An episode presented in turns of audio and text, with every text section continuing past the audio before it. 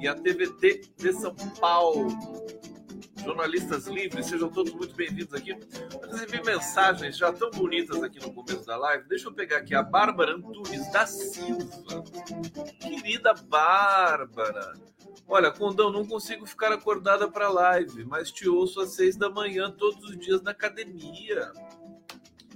Que maravilha! Começa o dia bem informado e você me faz rir em meio aos exercícios. Beijão aqui de Barracão sudoeste do Paraná. Ô, Bárbara, Bárbara Antunes, olha, malhe bastante. Vou, vou, vou mandar mais recados para você durante a live de hoje, tá? Que ótimo esse negócio de malhar escutando a live do Adorei, adorei. Até eu preciso fazer isso de vez em quando, né? Um dia eu vou fazer uma live malhando aqui para você. Vou botar uma esteira aqui. Hã? Já pensou? Aí eu caio, caio duro assim, porque eu tô fora de forma pra caramba. Olha, obrigado, viu, Bárbara? Olha, Maria de Lourdes Pavi. Conde, boa noite, Nossa Senhora abençoe você. Eu acho tão meigo essas mensagens assim. Aí tem coisas assim também, né? Cláudio Rodrigues, CKY. Como assim, Cláudio Rodrigues? Como assim? É, vocês são demais. Luiz, Luiz Gustavo Tamoio, tomara que seja o Conde Morcego. Quem que é o Conde Morcego? É o que fica de ponta cabeça ou que fica no escurinho? É, Clemildes Nunes, Conde, não consigo dormir antes da sua live. Olha, Clemildes, o negócio é ter fé, tá? Vamos comigo. Hoje está divertido, como sempre. Deixa eu pegar aqui e agradecer a presença de todos vocês aqui, sem amnésia. Pablo Paca, aqui, ó.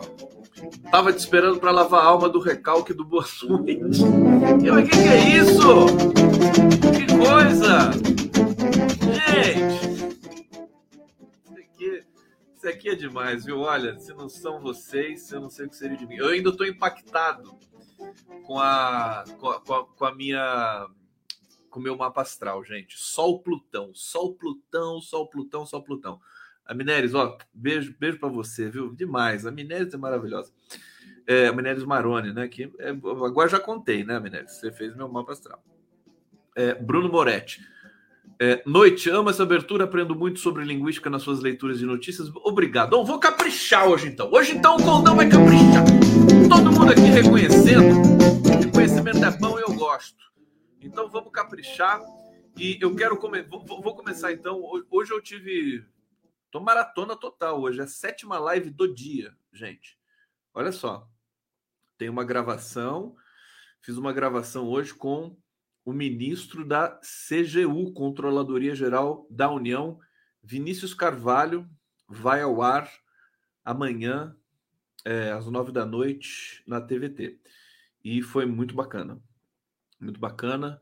É, é, o, é o, o nome que vai é, colaborar para combater a corrupção, né? Que é, acontece em todos os lugares, né? Controladoria Geral da União agora turbinada reorganizada pelo governo Lula.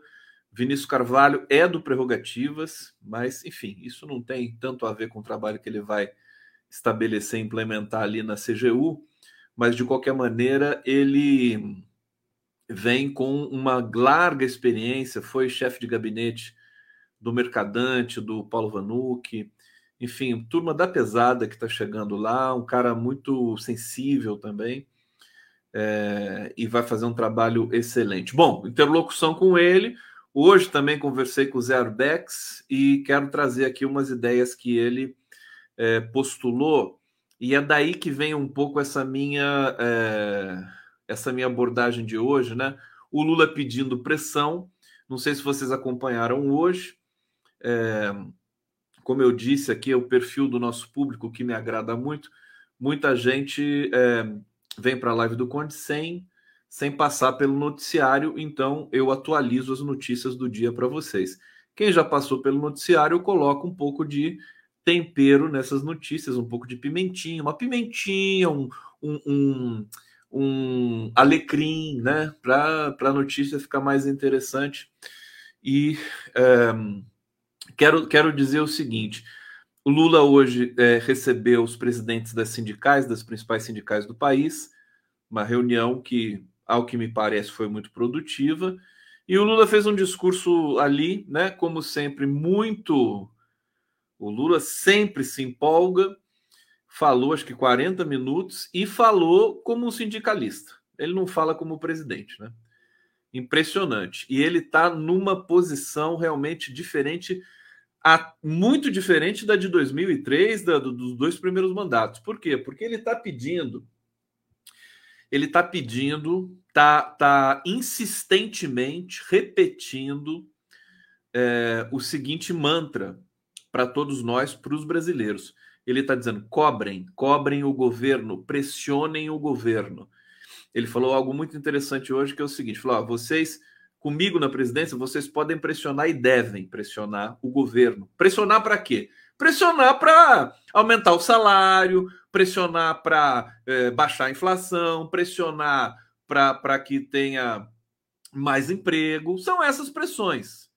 Essas pressões a, a, e, e, tantas outras, para que, que você te, combata o racismo no país, para que você combata o preconceito, a violência, a corrupção também, né? Tudo isso tem que pressionar, pressionar, pressionar. Ele está muito é, é, obcecado por essa questão e vamos interpretar um pouco isso para vocês hoje. A primeira coisa é o seguinte: é, é um modo diferente de, de se apresentar como chefe de Estado, né? é um chefe de Estado que é, provoca a população, o eleitor, a fiscalizar furiosamente todos os itens do governo. Ele precisa da nossa fiscalização, ele precisa do nosso trabalho, trabalho da sociedade civil. Isso ajuda. O Lula é um cara que gosta da, do contraditório para poder tirar o melhor de cada um dos seus ministros, secretários, etc. Agora, mais do que isso, muito mais do que isso, é, essa postura do Lula me parece, tá, é, que ele está preparando o país, preparando o Brasil para o Brasil viver sem o Lula. Isso é muito bonito. É como é, o Lula sabe, sabe, ninguém é eterno, né? E ele mesmo diz que ninguém é insubstituível, embora ele acho que não pertença a esse a esse tipo, né? Porque ele sim é insubstituível. Mas é, ele, ao meu ver, ele está assim preparando o Brasil para poder o Brasil poder caminhar sem o Lula, sem o Lula.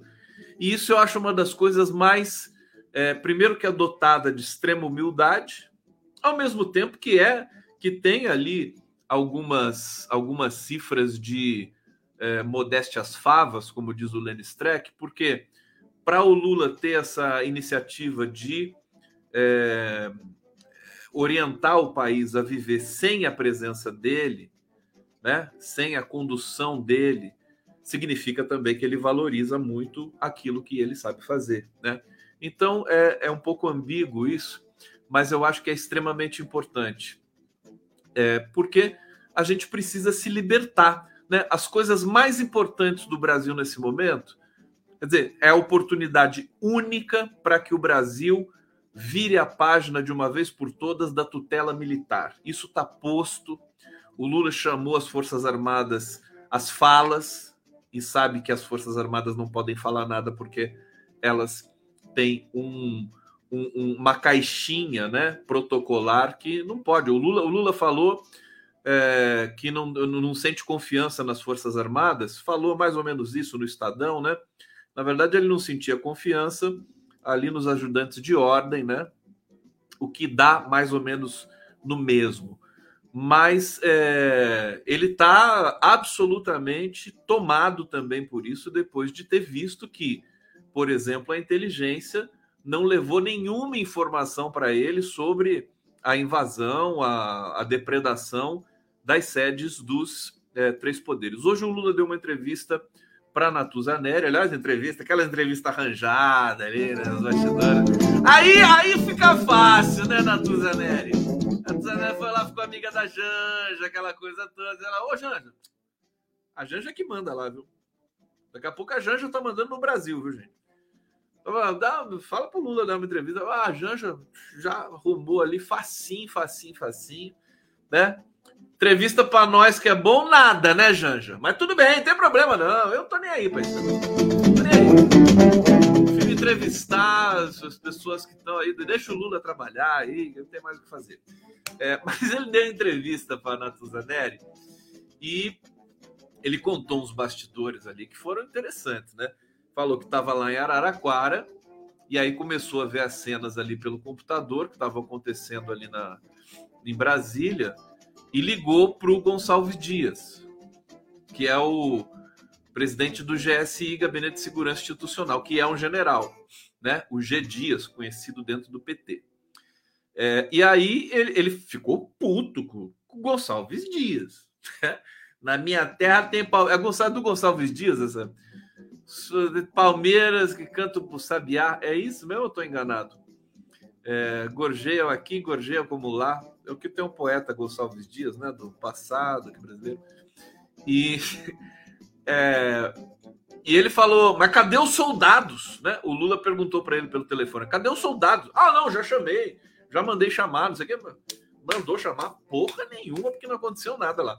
Eu, eu não sei como é que vai ser o destino do Gonçalves Dias aí, vamos ver o que, que vai acontecer, né? O Lula já está exonerando todo mundo. Né? Não vai sobrar um milico nesse, nesse governo. Mas não vai sobrar nenhum. O Etchegóin, que foi é, chefe do GSI no governo Temer, né? outro golpista salafrário, né?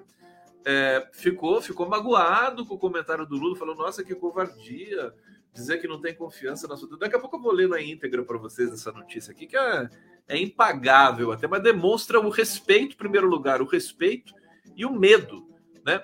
Que esses militares, na verdade, eles têm, eles têm que bater continência para o presidente da República. Não pode ficar enchendo o saco, pode ficar nessas conspiraçõezinhas de merda que eles costumam fazer. Não pode ficar nessa onda. Tem que respeitar é, e tem que ficar quieto, né? Tem mais esse detalhe ainda. Só o Etchegóin que foi lá se meter a besta e falou para um jornalista do Globo, né? E daqui a pouco eu vou trazer isso para vocês. Mas o fato é que, bom, diante de tudo isso, né? São várias limonadas que dá para fazer com esse momento do Brasil. Daqui a pouco eu vou trazer a tese do Zerbex, que eu acho que é, é a mais poderosa de todas. Enquanto isso, eu vou aqui tateando. É, então, deixa eu só tentar concluir essa história. O Lula está preparando, ele pode, a gente pode superar a tutela das Forças Armadas, acho que isso vai acontecer e preparar o país para viver sem o Lula, preparar o Brasil para o Brasil ser forte, para realmente é, o, que, o, que o eleitor e que o brasileiro absorva a lição Lula, que é cobrar os governos, independente de quais governos sejam, sempre cobrar, porque é assim que se exercita a democracia. Aliás, é uma lição que o Lula está deixando para o mundo. Ele já começou a construir o legado dele no primeiro dia do novo governo do Lula 3. Né? Eu, eu tenho minhas dúvidas se o Lula vai realmente só é, ser presidente no primeiro mandato dessa vez. Tenho minhas dúvidas. Eu acho que isso vai depender é, de combinar com os russos. Se em 2026 é, o Lula tiver, ele vai, ele vai ser colocado nas pesquisas, né? Se ele tiver é, liderando com larga margem, é, se ele tiver liderando com larga margem, é, possivelmente ele vai querer transferir esses votos para o Haddad, né? Ele vai transferir para alguém, porque ele sabe transferir e ele transfere mesmo, né? Haja visto o que aconteceu em 2018. Vai ver a votação do Haddad no Nordeste em 2018, o que, que aconteceu lá. Mas, se em 2026 é, um candidato de extrema direita, provavelmente, muito provavelmente não vai ser o Bolsonaro, porque o Bolsonaro vai estar preso.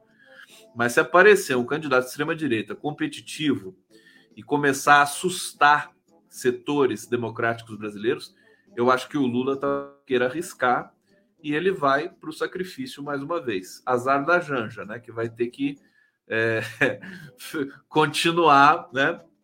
Que ah, a Janja quer. Vamos curtir essa vida, né?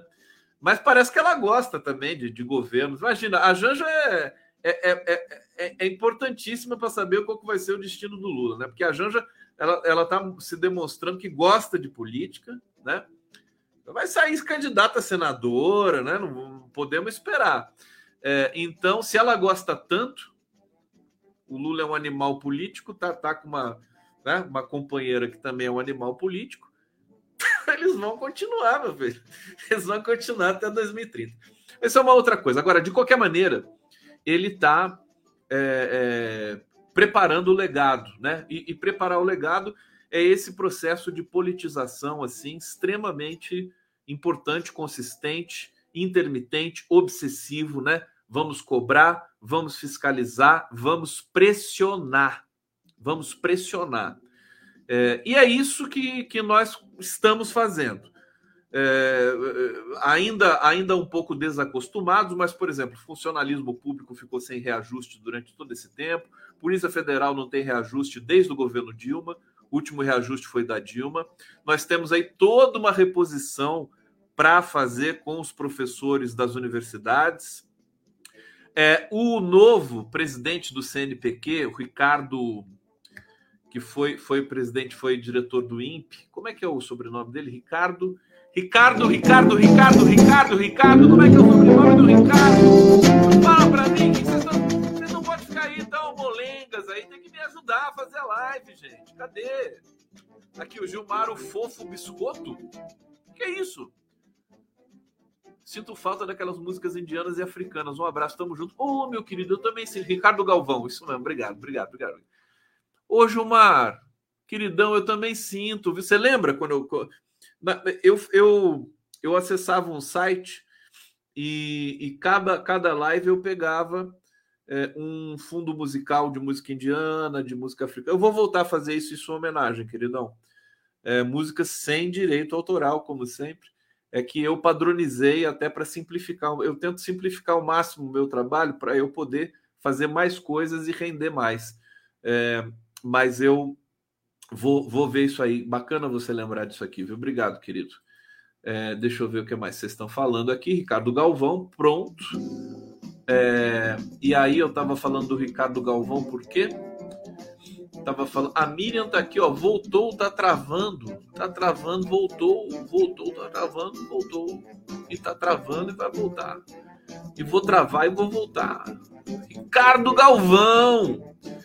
Aqui o Roberto Fantucci. Janja é socióloga. Janja é socióloga. Socióloga. Né? É a segunda primeira dama socióloga da história brasileira. A primeira foi a dona Ruth Cardoso, na é verdade. É, mas enfim, deixa aqui, ó. O pessoal tá se divertindo aqui na live, no bate-papo. É, Ricardo Galvão no CNPq anunciou reajuste, acho que de 40% das bolsas do CNPq, que estava na hora de reajustar realmente, né? É, e, e, o Camilo Santana, o reajuste do, do piso do magistério. É, então, nós vamos ter muitas reposições agora. Né? Não tem por que segurar isso. É, não, não, dá, não dá para esperar. Ninguém aguenta esperar mais nada nesse país.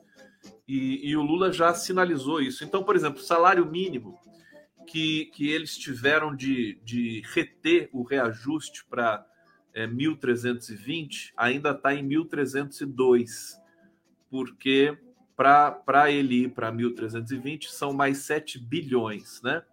Agora, o é, Luiz Marinho, não sei se o Luiz Marinho que anunciou, ou Rui Costa da Casa Civil, eles vão conseguir trazer o salário mínimo para 1.320 em maio, né? Ossos do ofício, né? Percalços que você tem pelo caminho. O governo aprovou a PEC da transição, mas aí ficam algumas, alguns rescaldos, alguns, algumas, é, alguns passivos do governo com relação à irresponsabilidade do governo anterior, e você tem algumas impossibilidades. Mas o governo tem um compromisso, né? O, o Lula sabe que o reajuste do salário mínimo é, é absolutamente essencial para a gente poder produzir uma divisão melhor aí do, do, da nossa riqueza. Bom, eu vou. Deixa eu aumentar aqui o som, vou tomar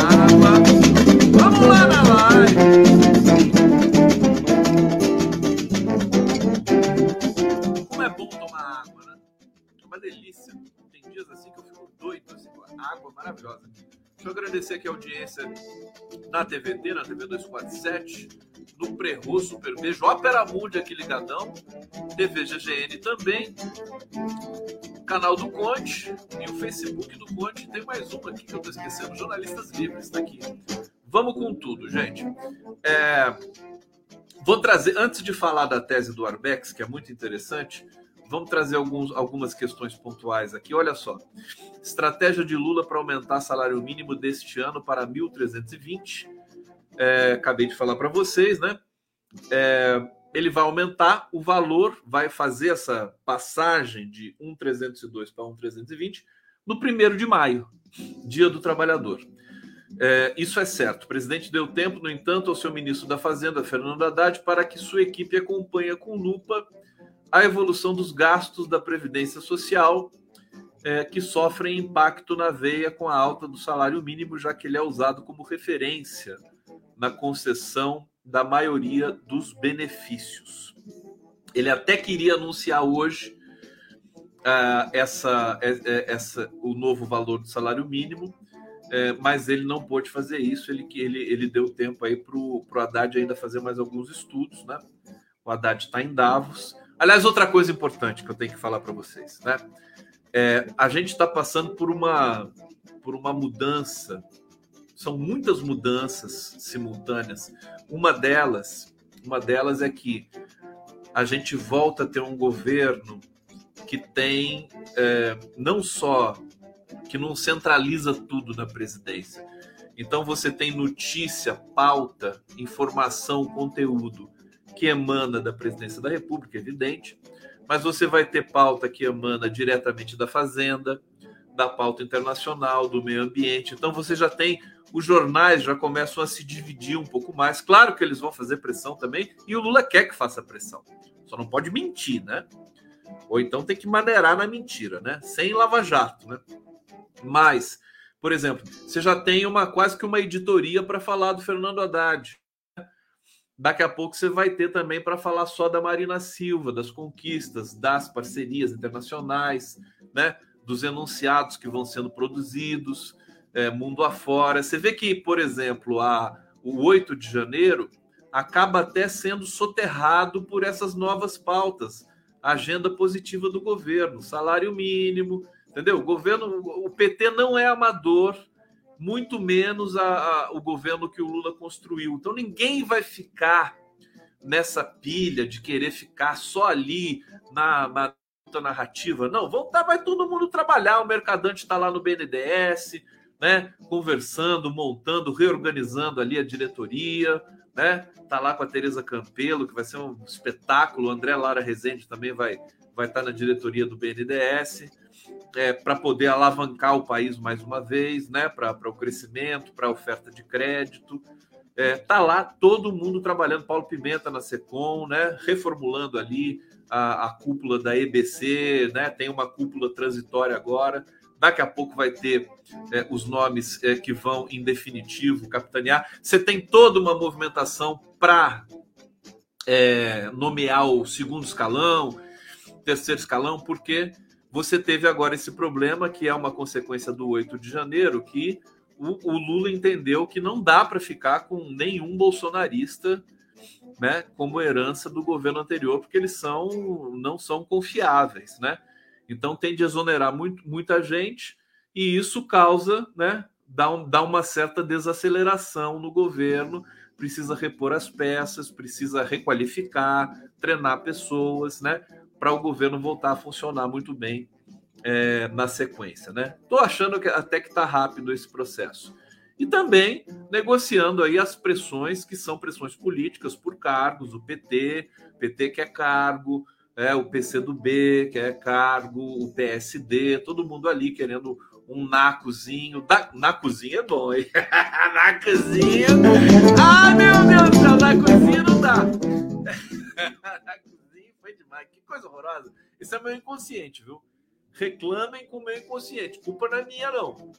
Culpa não é minha. Daqui a pouco vai ter. O tempo passa muito rápido. Hoje já é dia 18, né?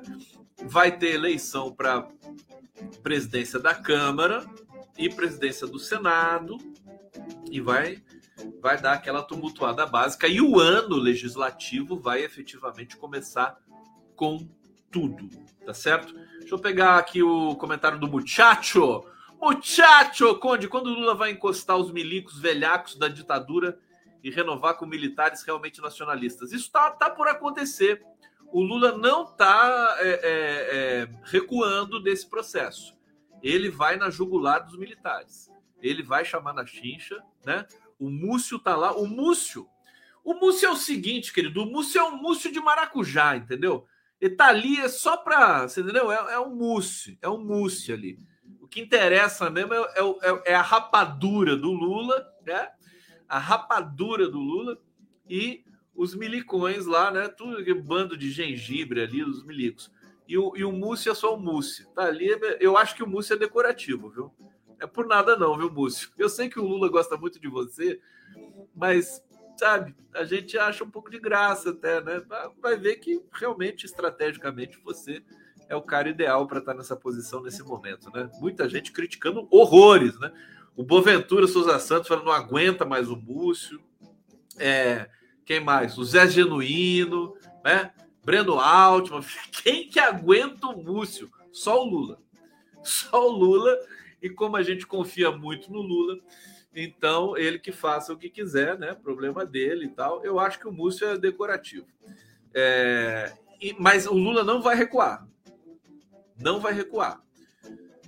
E ele está levando muito a sério esse processo de é, repaginar as Forças Armadas brasileiras, reestruturar, né?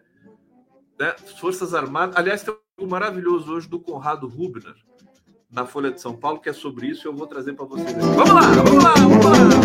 Animação! Animação aqui na é, Vocês querem já o, o, a tese do, do Arbex? Acho que eu vou fazer mais um pouco de suspense. Mais um pouquinho de suspense. Olha aqui.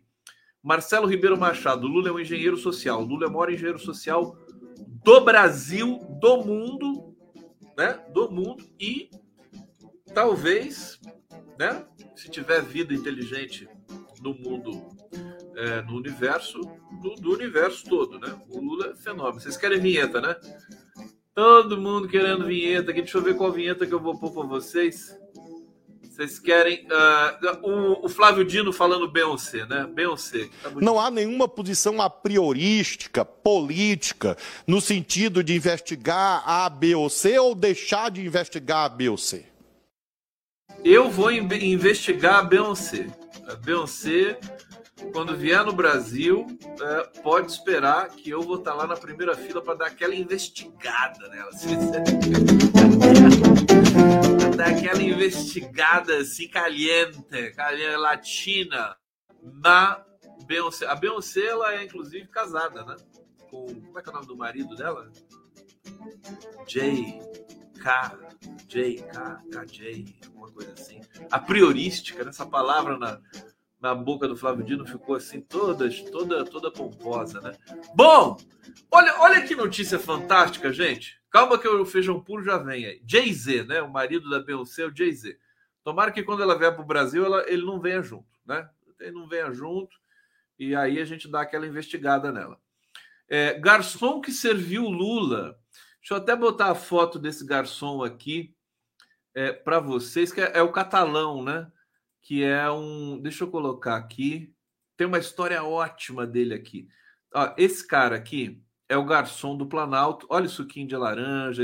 Esse aqui é o Lula 20 anos atrás, né? Olha só como ele estava ali diferente, né? Fortão, aquela coisa toda. E o catalão, que é esse garçom, servia ao Lula durante todos os oito anos, os dois governos. E aí o, serviu a Dilma. E quando o Temer deu o golpe e virou usurpador, né? Ele demitiu o catalão porque ficou com medo do catalão é, é, ser uma virar espião, né? levar informações para Dilma e tudo mais. Uma coisa nojenta. O Michel Temer realmente, esse cara, né? É, José da Silva Catalão. Bom, José da Silva Catalão, garçom que já serviu Luiz Inácio Lula da Silva e Dilma Rousseff, voltou ao Congresso. Né? Foram buscar o Catalão de novo. A nomeação para o cargo de assistente do gabinete pessoal do Lula foi publicada nessa quarta-feira no Diário Oficial, assinada pelo Rui Costa. Catalão era íntimo do presidente Lula durante o segundo mandato dele no Planalto. Ele também serviu Dilma, mas sem tanta intimidade. É, ele foi demitido em maio de 2016 pela equipe do verme Michel Temer.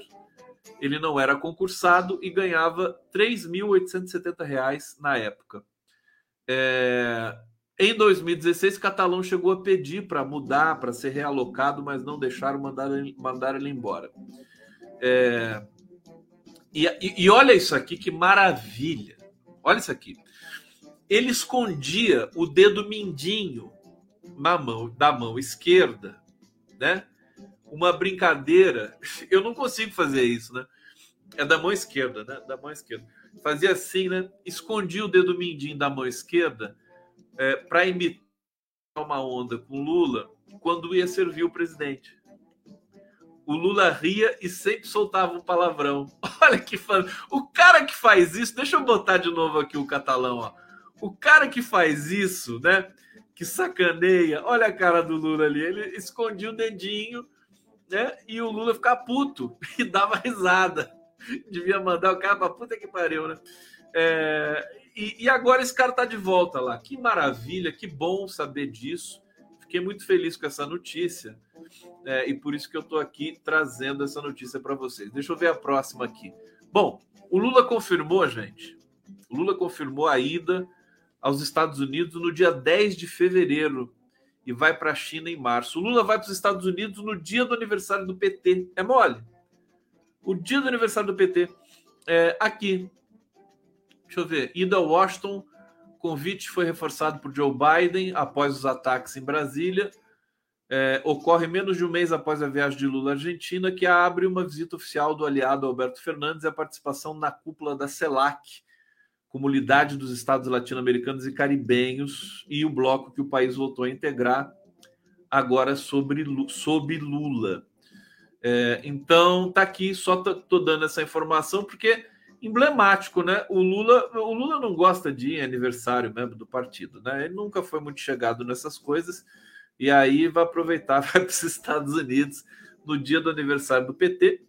Hoje eu conversei também junto com minha querida Daiane, é, com o Gilmar Tato, com a Denise Assis, é, e o Gilmar Tato está ali um pouco nessa pilha da organização dos 43 anos do PT.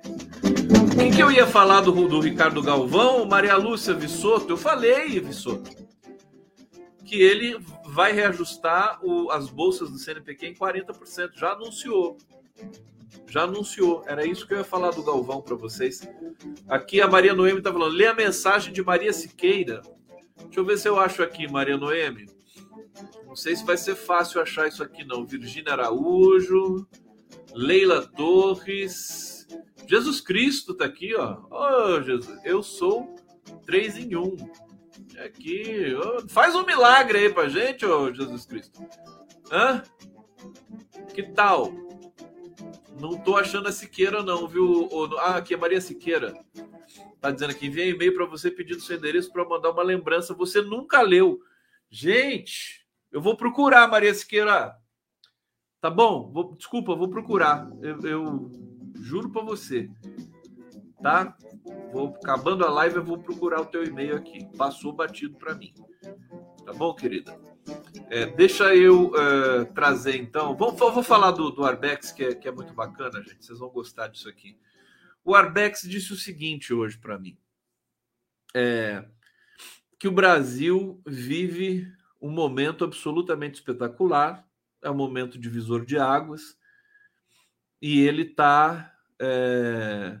O Arbex é um jornalista que viveu é, os, os eventos mais importantes do mundo entre os anos 80 e 90.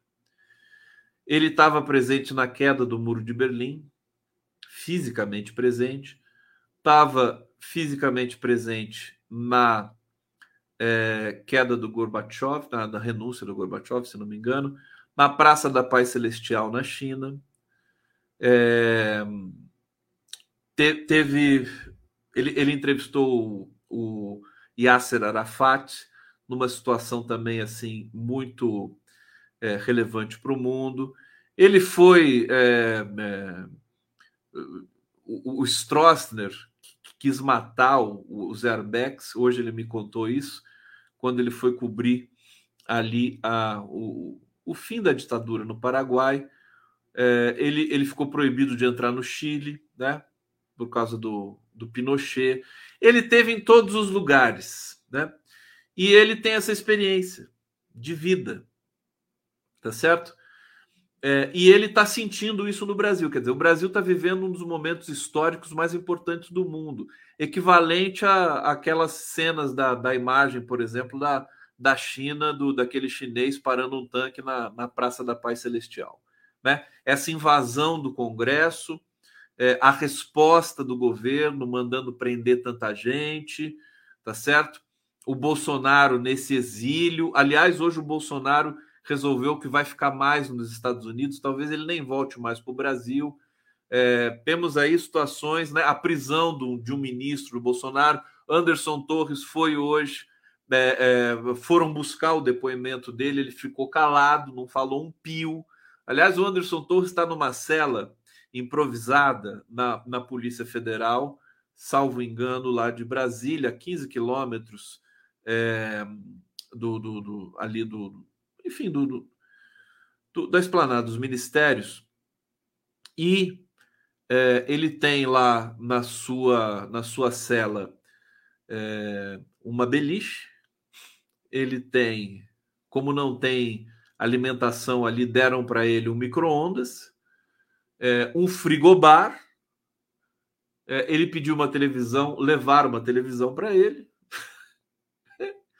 E que mais? E, e, foi e teve um atendimento psicológico psiquiátrico, porque ele estava deprimido. É mole. Quer dizer, o cara né, é quase como se ele fosse para o spa, né? Tem tudo, tudo. Beliche, ele pediu uma televisão, tal. tá deprimido ainda, né? E o cara tá deprimido. Gente, eu tô com uma rinite aqui que tá, tá me prejudicando um pouquinho a fala aqui. Vou pedir para vocês de paciência comigo.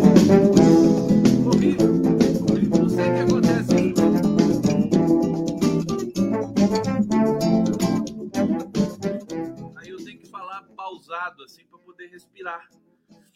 Porque eu acabo respirando com a boca, né? Com a boca.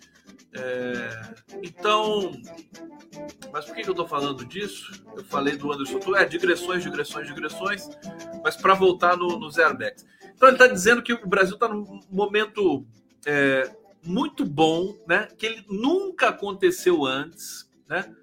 Ele, ele perguntou assim: quando que você viu a esquerda, né? É, se unir no Brasil, junto com setores de centro e tal, e derrotar a direita, a extrema direita, numa eleição, a gente nunca viu isso. É inédito. Então, é uma vitória maiúscula. A gente precisa valorizar isso o tempo todo.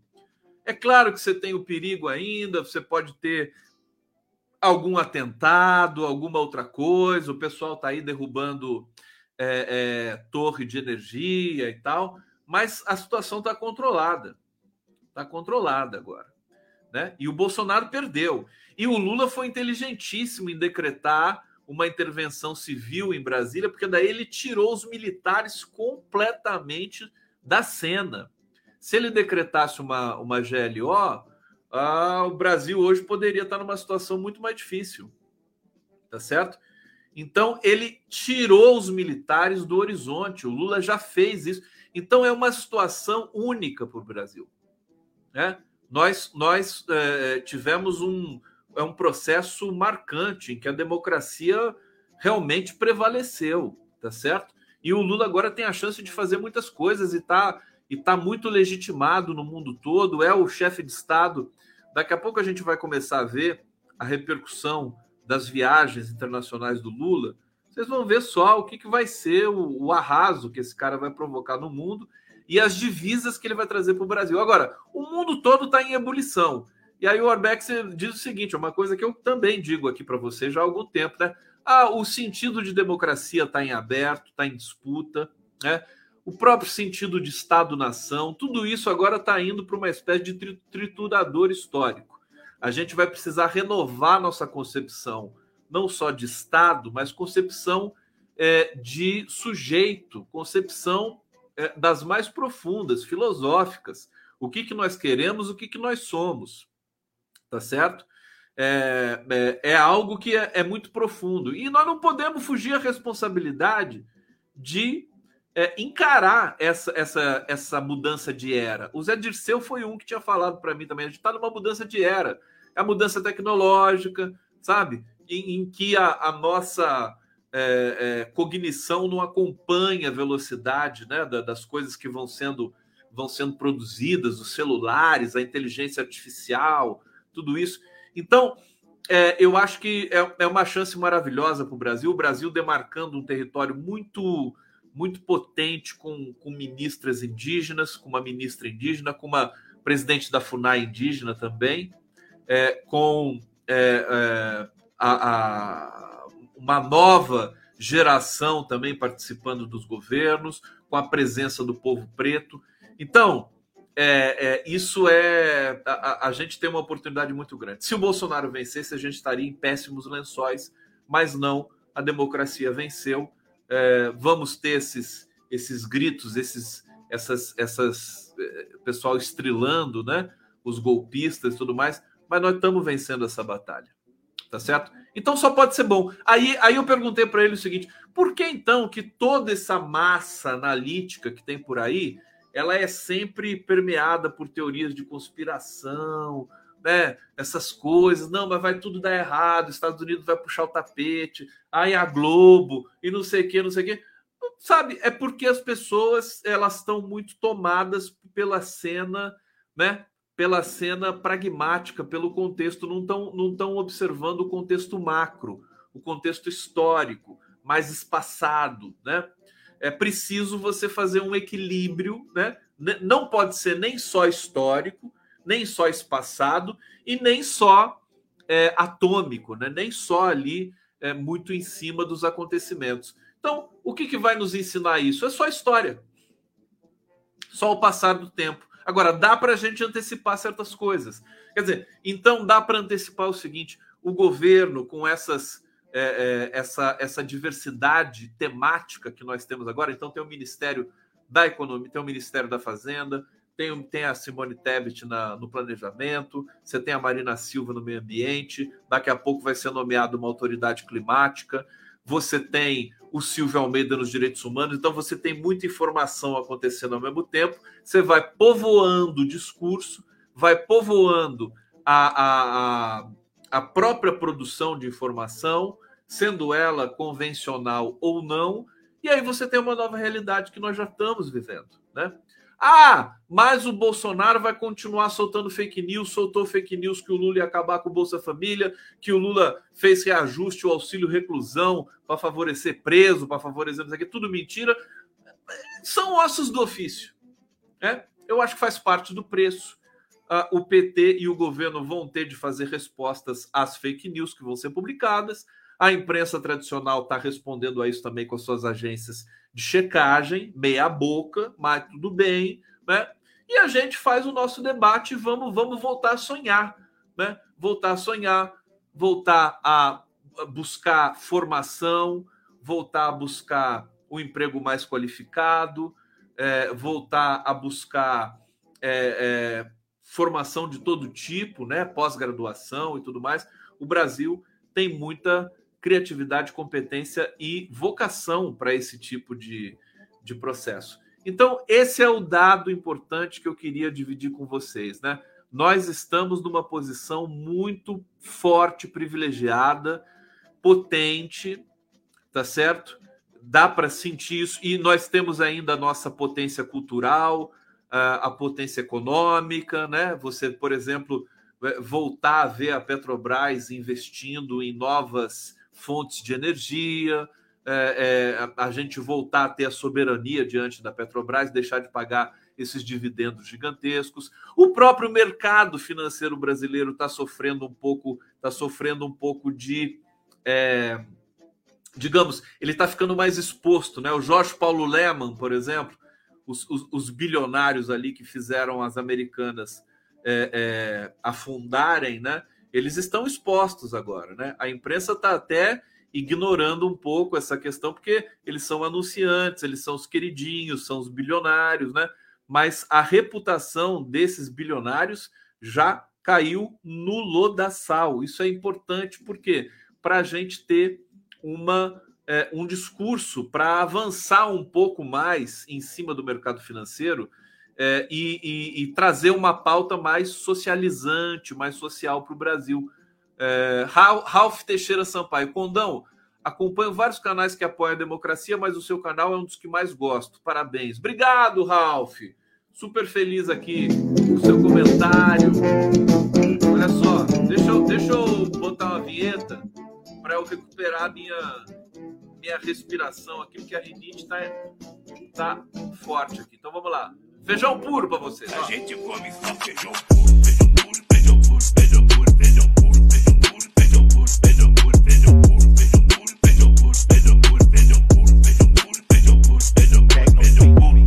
E a gente não come um taquinho de carne. Tá aí, tá aí. Olha, quando eu tiver um Daqui a pouco eu vou ter um pouquinho mais de tempo, espero, né? Tô indo pra minha sétima live hoje. Mas eu quero preparar umas vinhetas novas para vocês, transadas, assim, bonitonas, cheias de duplo sentido, né? Aguardem, né? Que daqui a pouco eu vou ter um tempo para fazer tudo isso. Bom, deixa eu ver aqui. Ih, tudo fechou aqui no meu, na, na minha, na minha agenda aqui. É, vamos falar um pouco das americanas, né? Das lojas americanas. Vocês gostam das lojas americanas? Hein? Hoje eu vi uma matéria assim triste na Folha de São Paulo, assim, o cliente saindo das americanas e falando assim: "Nossa, nem o chocolate bis, né, encontrei com preço bom nas americanas, né?" As americanas, lojinha, lojinha, né, ela é um pouco repulsiva, né? Cheia daquelas coisinhas ali e tal. É meio playboy, né? Uma loja meio playboy. Eu prefiro as lojinhas de 1,99. Bom, mas deixa eu ver aqui o que, que o que, que o pessoal está dizendo das americanas. Né? É, olha só isso aqui, gente. Lojas americanas mais que dobrou os salários de diretores nos últimos anos. Olha só, segundo especialista, a direção da empresa recebeu mais de 600 milhões nos últimos 10 anos. No centro, o que, que um diretor da Americanas faz, né? O que, que é uma porcaria ah, o que, que você faz, Davi? Eu sou diretor da Americanas. Pô, pelo amor de Deus. Vai fazer alguma coisa na vida, meu filho. Olha, no centro de um escândalo contábil, cuja origem é o Jorge Paulo Lehmann, né? a Fundação Lehmann, Fundação Lehmann que pagou a viagem da Tabata Amaral para os Estados Unidos, né? que mais? A Fundação Lehman tá em todo lugar aí. Tá, tá cheio de político de esquerda aí que tem um pezinho na Fundação Lehman. É, no centro de escândalo contábil, as americanas vinham garantindo elevados ganhos a seus executivos nos últimos anos, não só em salários, mas também com bônus. Né? Pessoal, tudo bandido, cara. Tudo bandido. Os ganhos foram acelerados a partir de 2020, segundo documentos entregues pela empresa CVM. Entre 2020 e 2021, o valor médio pago a diretores praticamente dobrou, passando de 4,3 milhões em valor corrigido pelo IPCA para 8,5 milhões. Proposta para 2022 previu uma média de 11,8 milhões em salários, bônus, ações, mas o valor final depende do cumprimento de metas pelos executivos. É, como é que o executivo vai cumprir meta? Executivo não sabe nem lavar louça. Né? E deve sofrer impactos de um eventual processo de recuperação judicial. Esses executivos é tudo na cadeia. Para mim, para mim isso aí Agora, e, e você vê o seguinte, e o funcionário da Americanas, fica lá, o caixa da Americanas, né? O cara ganha o salário mínimo e olhe lá, né? E uma banana, né? Enquanto o, o, a direção, o executivo lá, diretor, não sei das quantas, das americanas, para não fazer bosta nenhuma, ganha deve ganhar 200 mil, 400 mil reais, tá lá o trabalhador, o, o, o, o cara que, o estoquista, né? O cara ganha mil reais, tem desconto, não sei mais das quantas ainda. Esse, essa é as americanas, esse é o Jorge Paulo Leman, esse é o mercado financeiro brasileiro, esses são os bilionários brasileiros, né? É, prazer, né? Prazer, você é um bilionário brasileiro. Um terço da dívida das americanas é com bancos públicos. Governo age para reduzir perdas. A AGU pretende ingressar como parte interessada, que é a Advocacia Geral da União, no processo de recuperação judicial da varejista. Eu sei que a Senacom, que é presidida agora pelo Wadi Damus, tá, também pediu é, informações para americanas. A AGU do, do Jorge Messias, né? vai é, também é, interpelar e, e tentar preservar o interesse público ali, porque tem dinheiro público dentro ali da, dos investimentos na, nas americanas. E eu quero, eu quero que, que se apure esse tipo de coisa, esse tipo de fraude. Né? Importante que os bilionários também paguem por essas, é, por essas operações, por essas pedaladas né? na cara do brasileiro. É, DAC está dizendo aqui, Conde, essas lojas todas exploram os funcionários. Todas, todas. Se olhar o Carrefour, né? É, essas, essas mega stores, né? É, a Riachuelo, a Avan, né? É tudo chave de cadeia, é tudo fraude. É preciso. E agora que nós temos é, um governo sério, comprometido e com sangue nos olhos para encontrar né, irregularidades e sanear um pouco a vida fiscal desse país, porque o pessoal, esse pessoalzinho liberal, fica falando a ah, responsabilidade fiscal, responsabilidade, responsabilidade fiscal é fiscalizar essas empresas aí que não têm compromisso com o país, tem compromisso com nada, né? Não tem compromisso nem com a própria dignidade humana. Então eles pagam mal funcionários, fun funcionários, a Centauro, por exemplo, né? Pagam mal funcionário. A Centauro, você paga lá, tem uma chuteira lá do Cristiano Ronaldo que custa 3 mil reais. Né? O funcionário tem que, né, nem trabalhando dois meses, ele compra uma chuteira daquela. Então, né, tem muita coisa para a gente ver nesse país e vamos pressionar. É isso que o Lula está querendo. Porque o Lula não vai poder chegar e mexer, por exemplo, na Americanas, se a população brasileira ficar com cara de ué, né? E se a gente ficar dependendo do, do, trabalho de péssima qualidade da imprensa convencional brasileira. Né? Todo mundo ali comprometido, né? jornalistas comprados. O Luiz Fernando Imediato me disse isso na entrevista que ele me deu anteontem, né? O, o Imediato, que é dono da geração editorial, uma das maiores editoras brasileiras, é, trabalhou no SBT durante muito tempo, ele, durante dois anos, ele, ele que criou a personagem, da personalidade do, do âncora, né? Que todos nós usamos hoje, inclusive também nas lives e na internet, é, importou essa, essa, esse padrão dos Estados Unidos. É, ele conhece, né? Esse né, jornalista, o jornalista se vende, se vende para escrever é, colunas de opinião favoráveis, né? E até colunas que nem são de opinião favoráveis a A, B ou C. A, B ou C, adorei! A, B ou C! Favoráveis a A, B ou C. Eu quero investigar a B ou C. Ai, a, Beyoncé, olha, há muito tempo que eu, que eu percebo a Beyoncé. Ana Decker, diretora das lojas americanas, é tipo secretário de cultura do Brasil. Como assim, Ana Decker? O que você tá falando? Ana Decker é, Ana Decker é pimentinha, viu? Pimentinha. Ô, Aninha, beijo, Aninha. Olha só, o Chacho Lema, o gênio que comprou 20% de uma sorveteria da filha do Serra por 100 milhões, ou seja, a sorveteria valeria 500 milhões. É mole? Ai, ai, ai. Maria Aparecida está dizendo que a entrevista do Lula foi muito boa, falou tudo que estava engasgado. A entrevista com a, com a Natuzanelli, você gostou? É, Tá bom.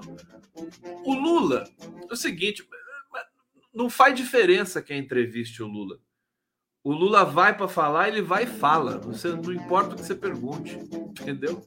Natuzaneri foi tava ali de, de- de- também ficou como decorativa, né? Ele vai, vai ele vai falar do que ele quiser, do jeito que ele quiser, como ele quiser, né?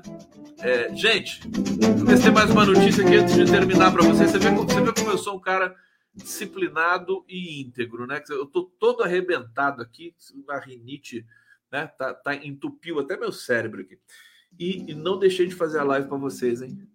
Eu poderia estar, poderia estar roubando, poderia estar, né? Eu tô aqui fazendo live. Você vê o respeito que eu tenho por vocês? Bom, gente, o Moraes manteve prisão de 140 vagabundos, né? É, vândalos, detidos por ataques golpistas e liberou 60. 60 com tornozeleira eletrônica, né? 60 com tornozeleira eletrônica, sabe o que, que é? É assim, a pessoa ela vai sentar na poltrona com uma tornozeleira eletrônica.